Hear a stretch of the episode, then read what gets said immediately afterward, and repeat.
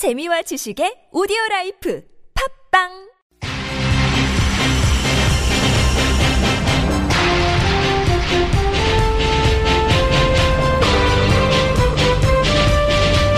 색다른 시선 김종배입니다.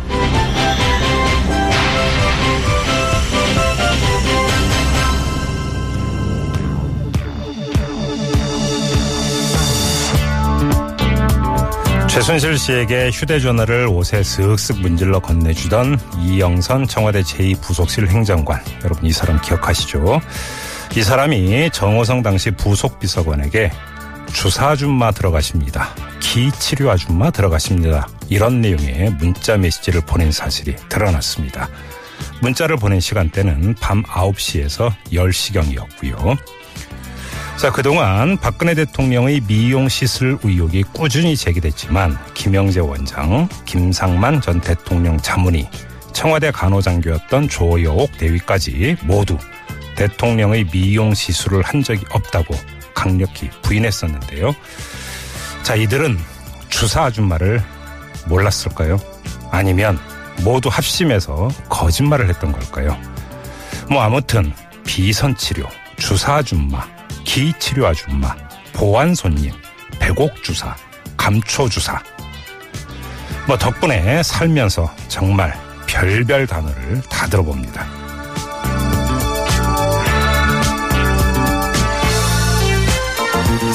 별별 단어, 별별 꼴을 다 보고 있지만 정작 중요한 꼴은 아직 못 보고 있습니다. 도대체 박근혜 대통령은 왜 그리고 어느 정도로 비선 치료를 받은 걸까요?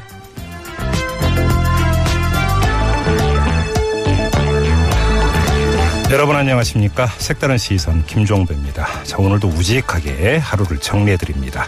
색다른 시선으로 꼽은 오늘의 이슈부터 만나보시죠.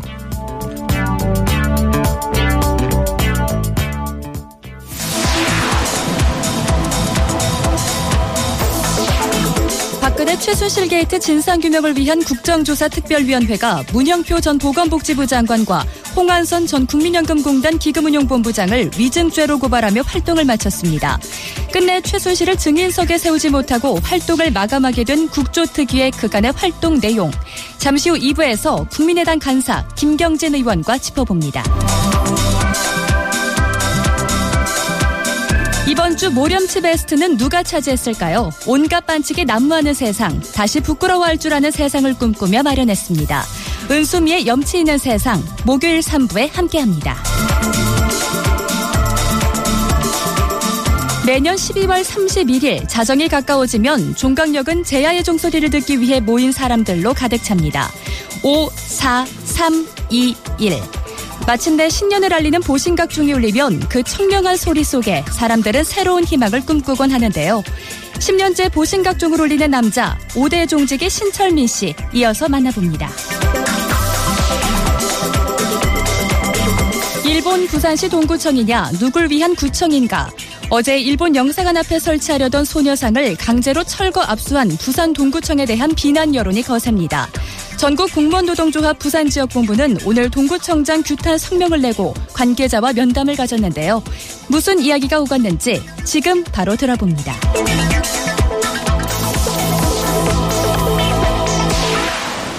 네. 전국 공무원 노동조합 부산지역본부의 신세민 본부장 연결합니다. 여보세요. 여보세요? 예, 예 안녕하세요, 본부장님. 예, 자, 저희가 어제 이 한창 상황이 진행 중일 때 이 소녀상 설치를 주도한 시민단체 이 관계자와 잠시 뭐 인터뷰를 가진 적도 있었었는데요. 오늘 동구청 홈페이지에 뭐 비난 여론이 폭주했었다면서요. 예, 예, 뭐, 그 업무가 마비될 정도로 많은 전화가 오고, 네. 어, 실제로 뭐, 어제 나갔던 직원의 경우는 많이, 뭐, 상당한 그, 어, 자기가 부역자가, 친일 부역자가 된 듯한 음. 어, 그런 느낌을 뭐 받고, 그러면서 자기가 억지로 뭐 지시에 의해서 할 수밖에 없었지만, 네. 그 이후에 트라우마를 뭐 겪게 되는 그런 아. 상황까지 오게 되는 것 같습니다. 아무튼 시민의 목소리는 주로 어떤 것이었습니까? 시민의 목소리는 뭐 동구청이 이게 상당히 많은 시민들이 부산 시민들이 어, 모금을 해서 부산 네. 시민의 뜻이 담겨 있는 소녀상을 음. 어, 아무런 그냥 일반 아주 하찮은 노상적 침울인 것처럼 네. 어, 그렇게 처리한 데 대한 분노들이 있었습니다. 예, 알겠습니다. 자, 오늘 그 동구청 안전도시국장과 면담을 가져셨다면서요. 예, 예. 그, 이 국장은 뭐라고 하던가요? 어, 국장은 뭐 자기들이 어, 한 시간 반 정도 이렇게 회의를 했었는데 예. 어, 자기들 계속 좀, 그, 뭡니까, 저, 어, 윗선의 다른 기관이나 그런 데서 개입 이런 것들도 뭐 얘기하지 않고, 예. 어, 굉장히 뭐, 그, 그런 부분은 부인하면서, 어, 업무상으로 이렇게 할 수밖에 없었다, 뭐 이런, 잠깐만요. 이런 식의 이야기들을 하고 그러니까 있습니다. 윗선 개입이 없었다고 부인했다고요, 국장이? 어, 뭐, 그렇죠. 다른 것들에 대해서 얘기는 하지 않고, 예. 어, 뭐, 이게 업무적으로 할 수밖에 없었다, 뭐 이런 음. 식으로, 이제, 어, 국, 국 주도하에서 네. 업무적으로 하게 됐다, 이렇게만 얘기합니다. 그러니까 그 안전 도시국 차원에서 자체 판단해서 이제 그 불화했다 이런 주장인 거죠? 예, 예, 그런 주장인 거죠. 근데 본부장님이 이런 주장을 납득을 하세요? 납득하지는 않죠. 왜냐하면 이제, 예. 그, 부산의 일본 영사관, 어, 영사관에서 영사가 이제, 박삼석 동구청장에게 편지까지 띄워서, 언제요? 편지 보낸 게 어, 언제입니까? 어, 그거는 저도 최근에 어제 봤는데요. 예. 어, 뭐, 아주 최근인 것 같습니다. 어떤 내용이었습니까? 어, 외교적인 부분을 이야기하면서, 예. 어, 특히 부산 동구에, 어, 국제 여객선이 들어오는 터미널이 있는데, 네. 어, 그런 터미널을 통해서 일본의 어, 관광객들이 이러한 문제가 발발하면, 네. 어, 굉장히 관광 수익 이런 것들이 어, 어려워지지 않겠느냐. 음, 어, 국가 간의 어, 합의에 대한 부분도 있지만 예. 어, 관광 수입 이런 것들에 대해서 음. 어, 동구청이 어, 생각했으면 좋겠다 뭐 이런 식의 어, 이야기들이 있었습니다. 근데 지금 구- 그러니까 그 본부장님이 보시기에 이게 그 구청장의 그 판단이라고 보십니까? 아니면 그 외에 중앙정부의 지시가 있다고 보세요? 어떻게 보십니까? 어, 최근까지 뭐, 저, 외교부나 부산시나 모든 부분에서 그냥 지자체에서 하면 된다. 예. 그 이야기 했었습니다. 예. 지자체에 관할 부분이다. 예. 어, 우리하고는 연결된 게 아니다고 했지만, 예. 어, 최근에 이렇게 하는 그 허둥대는 모습들, 이런 것들을 봐서는, 예. 어, 좀, 정확하게 이게, 어, 되어진 것 같지가 않다는 네. 생각들을 가지게 됩니다. 아니 제가 왜 이 질문을 드냐면 평화의 소녀상이 지금 그 전국에서 최초로 그 동구청 일본 영사관 앞에 설치하려고 했던 게 아니잖아요. 이미 많이 설치가 그렇죠. 됐잖아요. 네, 맞습니다. 전국에 40여 곳이 돼 있고, 최근에도 정읍에 설치를 했고 이래서, 예, 예. 어, 별다르게 이렇게, 이게, 뭐, 눈길 거는 처음 하는 일이 아닌데, 예, 예. 그러니까 이게 그 정말로 동구청 재량 청장 재량상이었다면 이렇게까지 했을까라고 하는 상식적 의문이 들어서 좀 여쭤보는 거고요. 네, 맞습니다. 이게, 어, 더군다나 이제 일정하게 뭐, 아주 제한된 영역에서 예. 일부 소식단이 한 것이 아니고, 음, 굉장히 많은 부산 시민들이 8,500만 원이라는 돈을 모아서 예, 예. 한 것인데 이것에 대해서 어 그냥 뭐 그 어 아무렇게나 만들어진 음, 아주 형편없는 그런 것들도 아니고 예, 예. 어 시민들의 뜻과 정성이 모아진 것인데 음, 어 그것을 받지 않는다는 것은 직선제 하에 어 구청장으로서 할 수 없는 일이죠. 알겠습니다. 그나저나 오늘 이 국장과의 면담에서 이 철관 그 소녀상 그 반환 이야기가 나왔는데 국장이 거부했어요? 어, 예, 계속 검토하겠다는 이야기만 하고, 예. 어, 저희들이 이제, 그러면, 뭐 다 양보하고, 네. 어, 과태료를 내더라도 찾아가겠다. 예. 그렇게 말을 했습니다. 돌려다오 이랬던 거잖아요. 예, 예. 못 돌려준다고 한 겁니까? 그래서 40만 원 정도 나온다 해서, 그럼 오늘 납부하면 32만 원 나온다 해서, 예. 그래도 납부하고 찾아가겠다. 예. 월세를 끊어달라 하니까, 예. 그것도 또 다시 또 검토하겠다고 얘기하면서, 어, 거부를 하더라고요. 관련 규정은 어떻게 돼 있습니까? 관련 규정은 이게 도로법 75조하고 74조에 해당되는 부분이 예. 해당이 되는데 어 도로에 관한 금지 사항이 이제 75조 도로법 75조입니다. 네. 여기 보면 도로 파손행위 뭐 도로에 어, 토석이나 어, 인목이나 대나무 이런 것들을 어, 쌓아놓는 행위는 되지 예. 않는다. 예. 도로 구조나 교통에 지장을 주는 행위는 되지 않는다 이렇게 얘기합니다. 예. 어, 그런데 그 자리는 저도 1인 시위를 하고 어제도 갔다 왔지만 어, 그런 정도의 어, 공간이나 아니요. 어, 그러니까 좀- 방해를 주는 공간은 아닙니다. 그건 이제 어제 이제 많이 이야기가 됐고요. 그래서 그러니까 예. 그 100번 양보해서 불법 조형물이라고 치고 그래서 네. 이제 철거에 갔는데 과태료 납부하면 돌려줘야 되는 거 아닙니까? 당연하죠. 규정이 그렇게 돼 있는 거 맞죠? 맞습니다. 그런데 지금 안 돌려준다고 그런다고요?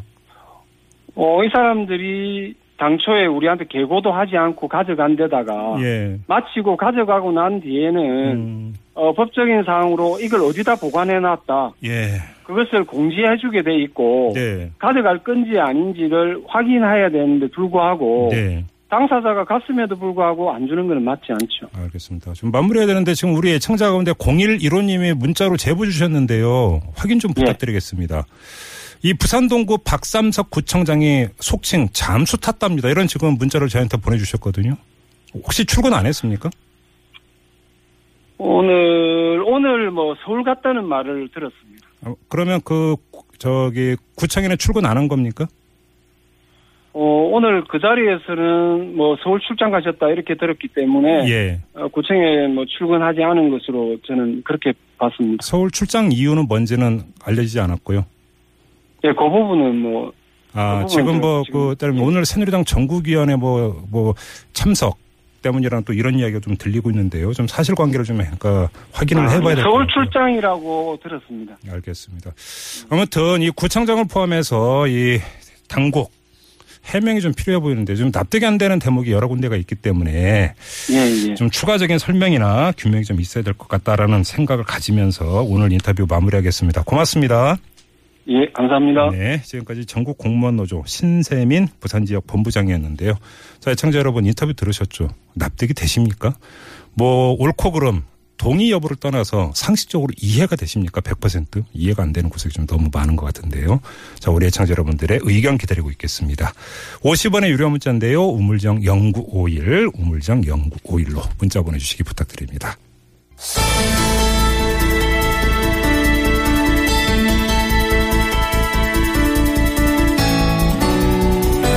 박근혜 최순실 게이트 진상규명을 위한 국정조사 특위가 이 문형표 전 보건복지부 장관 그리고 홍완선 전 국민연금공단 기금운용본부장을 위증죄로 고발하면서 사실상 활동을 마무리했습니다.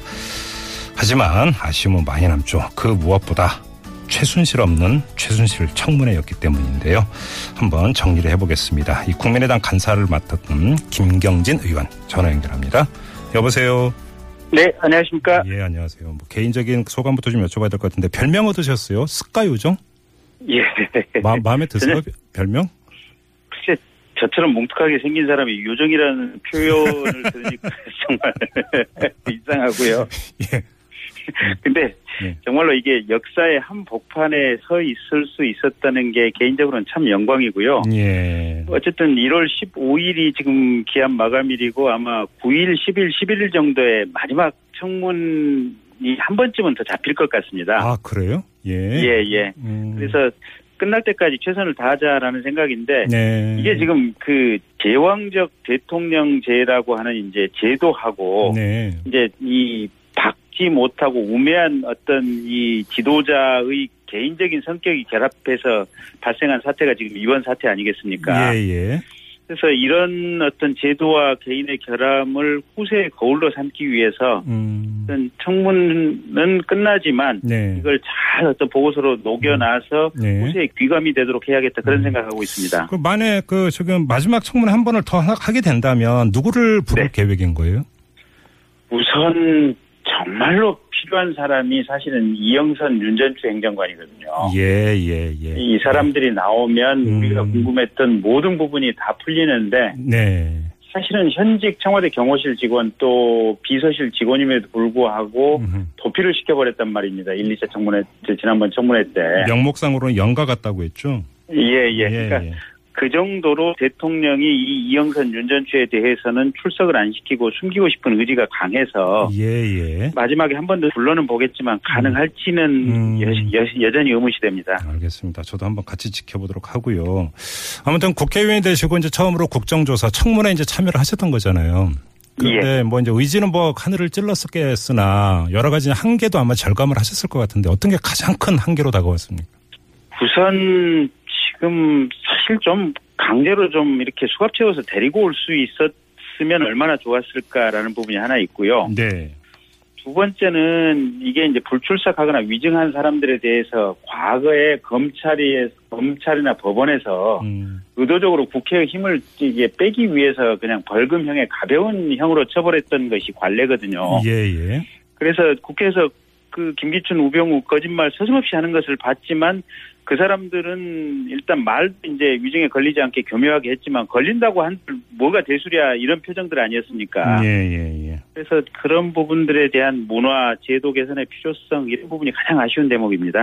뭐 그래서 지금 그 최순실 강제 구인법 오늘 본회의에서 직권 상정을 시켜서라도 개정하자 이런 목소리가 좀 있었는데 이건 불발로 그친 거죠. 예, 정세균 의장이 본인 의장 권한으로 이렇게 직권 상정하기는 부담이 많이 있었던 모양입니다. 그러니까 원래 네. 법대로 한다면 네. 교섭단체 대표들이 다 합의를 해줘야 되거든요. 음, 예.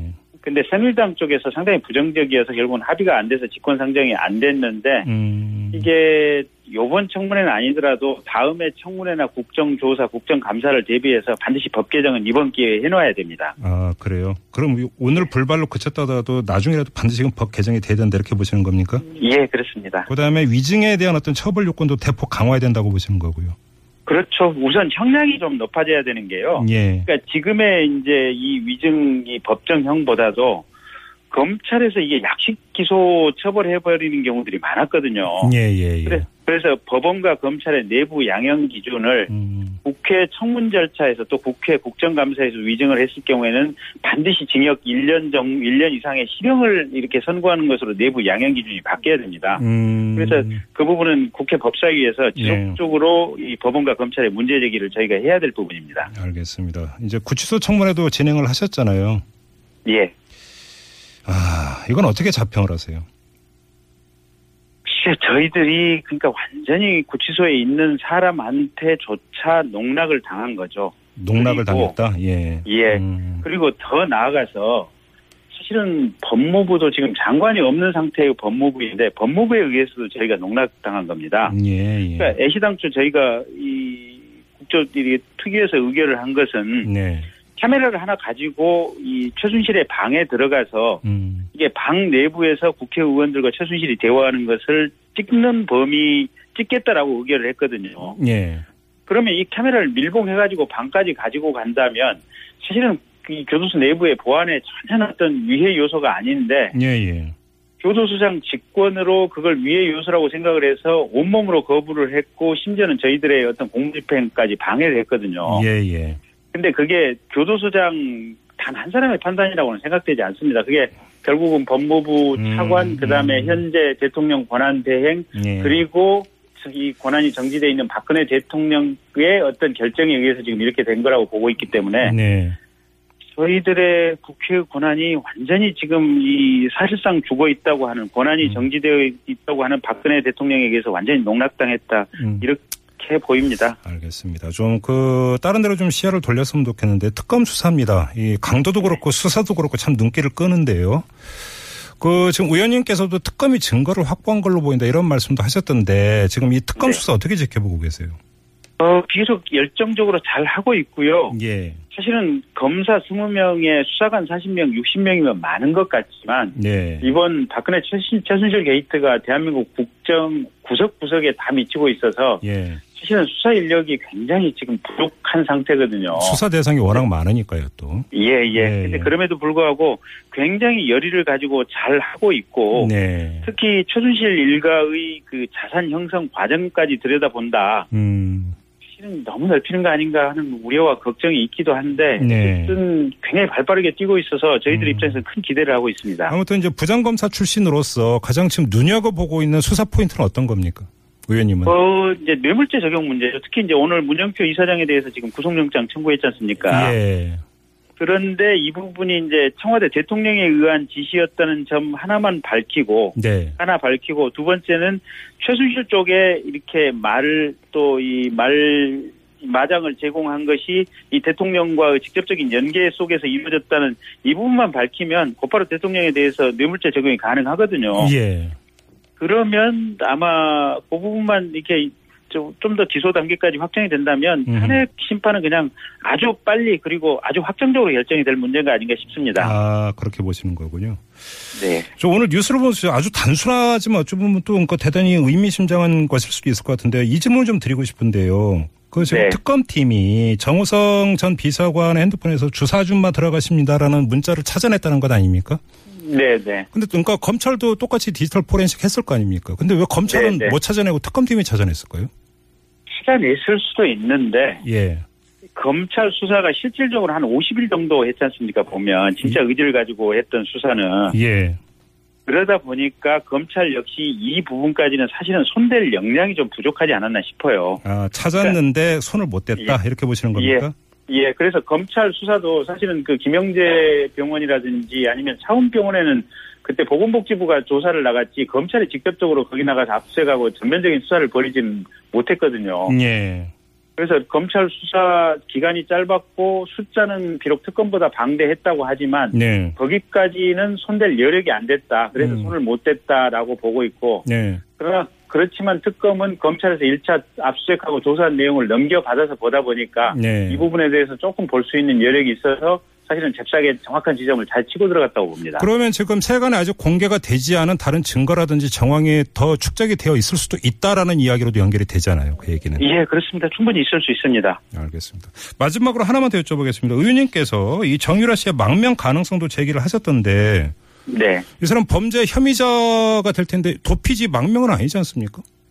그런데 네. 어쨌든 망명이 받아들여질지 안 받아들여질지는 이제 해당 국가의 법원에서 판단을 할 문제고요. 물론 그렇긴 하죠. 예. 예, 우- 우리나라에서 이제 어떤 인터폴 요청이라든지 범죄 인도 요청에 의해서 그 현지 독일이나 유럽 국가의 그 경찰 기관이 체포를 했을 때 네. 본인 입장에서는 한국으로 안 돌아가기 위해서는 일단 정치적인 탄압을 받고 있다 이렇게 주장을 하면서 망명 신청을 아. 할 거라고 저는 그렇게 봅니다. 그 나라 법원에 이제 소송가 그걸 건다 이거죠. 예, 예. 망명 신청을 건다 때- 이거죠. 예. 예, 예. 소송을 걸었을 때 네. 어쨌든 특검 수사기간 이 100일 도과시키는 것은 정말 쉬운 일이거든요. 소송에 한번 들어가면. 예, 예, 예. 그래서 그 특검 수사 아. 정유라 씨가 맘만 먹으면 그냥 쉽게 피할 거라고 저는 그렇게 봅니다. 이제 거기서 이제 그 이걸 가지고 이제 법정 다툼으로 끌면서 특검 수사 기한이 끝날 때까지 기다린다 이런 시나리오라는 예, 말씀이시네요. 예. 예. 근데 어디 있는지부터 좀 밝혀줬으면 좋겠어요. 그렇죠. 그러니까요. 여전히 뭐 독일에 있다는 제보들은 많이 있는데 네네. 그러니까 이제 이 사건 관련해서 이제 통일교 뭐 조력설이 예, 예, 예. 나오고 있지 않습니까? 예, 예. 근데 그게 사실인지 아닐지는 저도 어떤 증거를 가지고 있지는 않고 아니 어제 저희가 이제 그 독일 네. 현지에서 취재하고 있는 독립 PD 박훈규 씨하고 인터뷰를 했는데 듣- 네. 이 조력자인 데이비드 윤 씨 그분의 네. 그 아버님 이야기를 하면서 통일교 이야기를 하더라고요 또. 네, 네. 음. 그래서 만약에 그 부분이 사실이라면 예. 또 사실 어쨌든 통일 쪽에서는 국민들의 여망, 네. 국가와 국민들의 마음 위에서 종교도 이렇게 뿌리 내리고 있어야 되는 거 아니겠습니까? 네네네. 만약에 그렇다면 국민들의 이 여망이 워낙 간절하기 때문에 네. 정윤아 씨 한국으로 좀 신속하게 귀국할 수 있도록 네. 도와주시는 게 좋을 것 같습니다. 알겠습니다. 자, 지금까지 이 스카 요정으로 불리시는 국민의당의 김경진 의원과의 인터뷰였습니다. 말씀 잘 들었습니다. 네, 고맙습니다. 네. 뉴스를 보는 새로운 방법. 색다른 시선 김종배입니다를 듣고 계십니다.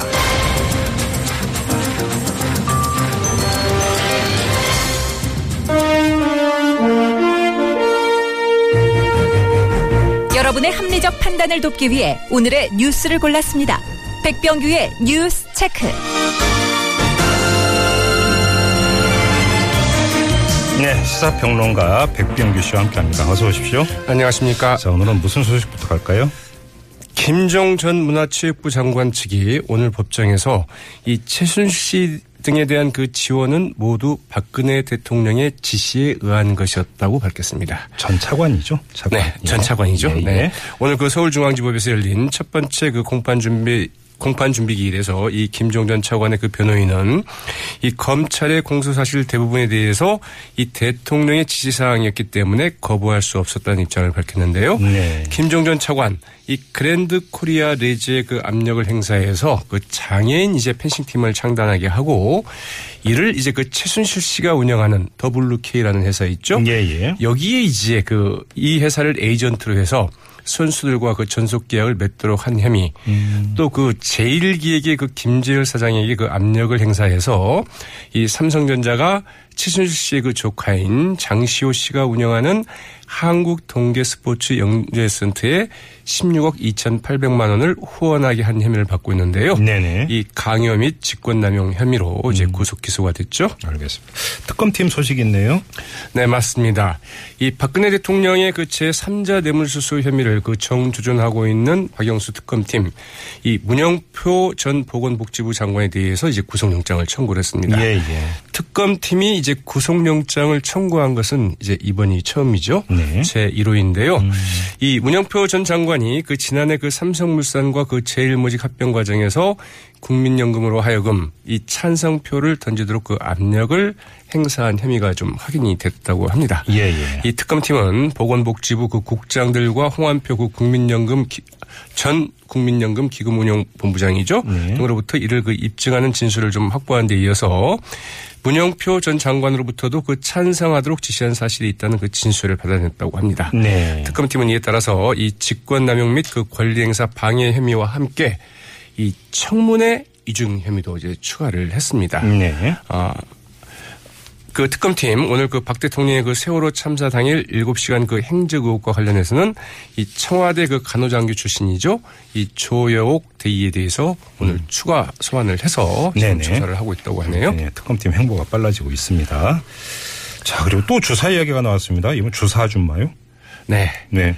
어, 박근혜 대통령이 이른바 그 야매 주사를 맞았을 가능성이 제기되고 있는데요. 네. 지금까지 그 알려진 비선 의료진 이외에 또 다른 이들로부터 주사를 받았다는 것인데 이 정호성 전그 부속 비서관의 그 휴대전화에서 이 주사 아줌마, 기치료 아줌마가 어, 청와대에 들어간다 이런 문자 메시지가 확인이 됐다고 합니다. 예. 이 한겨레가 오늘 그 보도를 했는데요. 네. 이 정호성 전 비서관의 그 휴대전화 이 같은 문자 메시지는 이 최순실 씨 등 이른바 그 보안 손님을 자신의 그 차량으로 청와대로 그 실어 날랐던 이 이영선 전 행정관이 2013년 네, 이영선 행정관이 2013년 4, 5월께 그 보낸 문자 메시지로 이 네댓 차례에 걸쳐서 그 밤늦은 시각에 이 주사 아줌마 들어가십니다.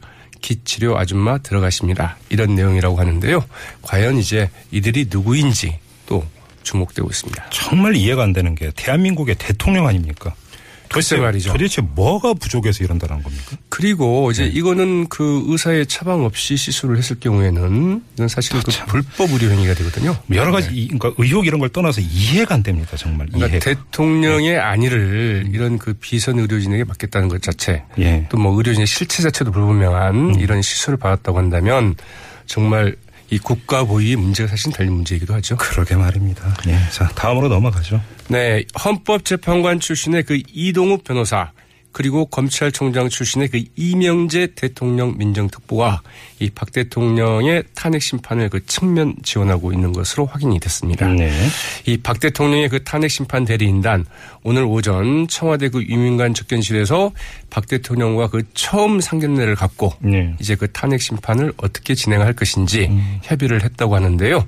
이 자리에 이동욱 변호사와 이명재 대통령 민정특보 자리를 같이 했다고 합니다. 네. 뭐 처음으로 이제 말하자면은 어좀 어, 비중 있는 중량급의 그 변호인들이 그 대리인단에 같이 한 것으로 드러났는데요. 그러나 이들은 이 대리인단에 어, 정식으로 그 합류하지는 않고 일종의 그 고문 자격으로 법률 대응을 조언하고 있는 것으로 알려졌다고 하죠.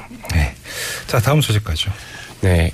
이 국민의당은 호남 색채가 더욱 좀 강해질 것 같습니다. 원내대표 경선 결과도 맞습니다. 예. 안철수계의 그 김성식 후보와 그 호남계 그 주승용 후보가 그 맞붙은 원내대표 경선에서 이 주승용 후보가 35표 가운데 과반인 18표를 먼저 얻어서 네. 원내대표로 이제 그 당선이 됐습니다. 네. 러닝메이트는 전북 익산이 지역구인 그 4선의 그 조배숙 의원이죠. 이 주승용 신임 원내대표 당선 직후 기자들과 만난 자리에서 호남색이 더 강해지지 않겠느냐 어, 이런 지적에 대해서 안철수 사당화와 함께 그 두 가지 다 우리 당이 좀 극복해야 될 딜레마다 음. 어, 그런 평가를 받지 않도록 노력을 하겠다 이런 입장을 밝혔다고 하네요. 자, 산일당은 전국위원회에서 임명진 비대위원장 내정제를 추인을 했어요. 네. 그러나 이제 그 비대위원들은 오늘 같이 선임하지는 못했습니다. 그러게요. 네. 임명진 그 비대위원장 어, 이 비대위원을 그 주로 그 당외 인사로 좀 채운다는 구상 아래 이제 그 후보들을 좀 물색을 해왔는데 네. 아직 인선을 좀 마무리하지 못했다고 합니다. 아, 예. 네. 비대위원 그 대상자들 가운데 이 고사한 사람들이 많아서 이제 인선에 좀 어려움을 겪고 있다는 이런 소식인데요. 네. 네. 임명진 비대위원장은 그 취임 일성으로 이 새로운 정치 혁명을 시작해야 된다. 새누당이 죽어야 보수가 산다. 이렇게 얘기를 했다고 그러네요. 네. 상당히 좀 세게 얘기를 한 셈이죠. 그러면서 그 모든 개혁의 시작은 과거의 잘못에 대한 그 철저한 반성과 이에 대한 이에 대해서 그 책임지는 것으로 그 시작해야 한다면서 이 책임론을 이제 거론하기도 했습니다. 예. 과연 그러나 이제 어, 이 책임 있는 의원들이 어떻게 반응을 할지는 좀 지켜봐야 될 것 같은데요. 네네. 임명진 비대위원장 이 정시 추인 직후 가진 그 기자 간담회에서는 이 대통령이 탄핵당했는데 소속 의원들이 그 함께 책임을 져야 한다면서 어 소속 의원들의 국회의원 배지를 반납받아서 그 당에 보관하겠다고 이렇게 밝혔다고 하네요. 네. 의원직 사퇴는 어려운 일이니 상징적으로 탄핵 책임을 같이 진다는 뜻에서 가슴에 달고 있는 배지를 당에 보관해 주시면 네. 때가 되면 돌려드리겠다고 말을 했다고 합니다. 알겠습니다. 자, 또 어떤 소식이 있습니까? 네. 더불어민주당에서도 그 당직 개편이 있었는데요.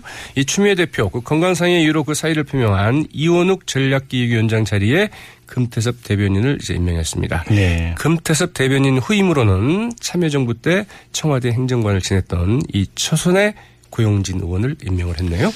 네, 자 짧게 한 소식만 더 전해주시죠. 네, 조희연 그 서울시 교육감이 이어서 그 이재정 경기도 교육감도 오늘 그 교육 어, 교육부의 그 국정역사교과서 연구학교 지정 방침을 받아들이지 않겠다고 이제 그 선언을 했는데요. 네. 네 이재정 그 경기교육감 오늘 그 기자들과 만난 자리에서 국정역사교과서의 그 계획 자체가 불법적이고 교육적 가치도 없어 그 폐기돼야 한다면서 이제 이같이 이야기를 했습니다.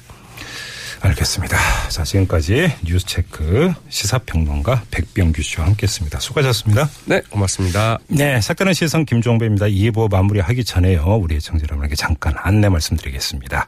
이 시민과 함께한 2016년 TBS의 발자취를 돌아보고 2017년 새로운 다짐을 담은 프로그램 도약의 TBS 2017 비상을 꿈꾸다가 오늘 저녁 9시 30분 TBS TV에서 방송이 됩니다. IPTV와 TBS 앱으로 보실 수 있는데요. 2016년 TBS 대상 시상식 장면도 방송된다고 합니다. 많은 시청 바라겠고요. 자, 2부 이렇게 마무리하고 잠시 뉴스 들으시고요. 7시 6분 3부에 아, 돌아오겠습니다. 잠시만 기다려 주세요.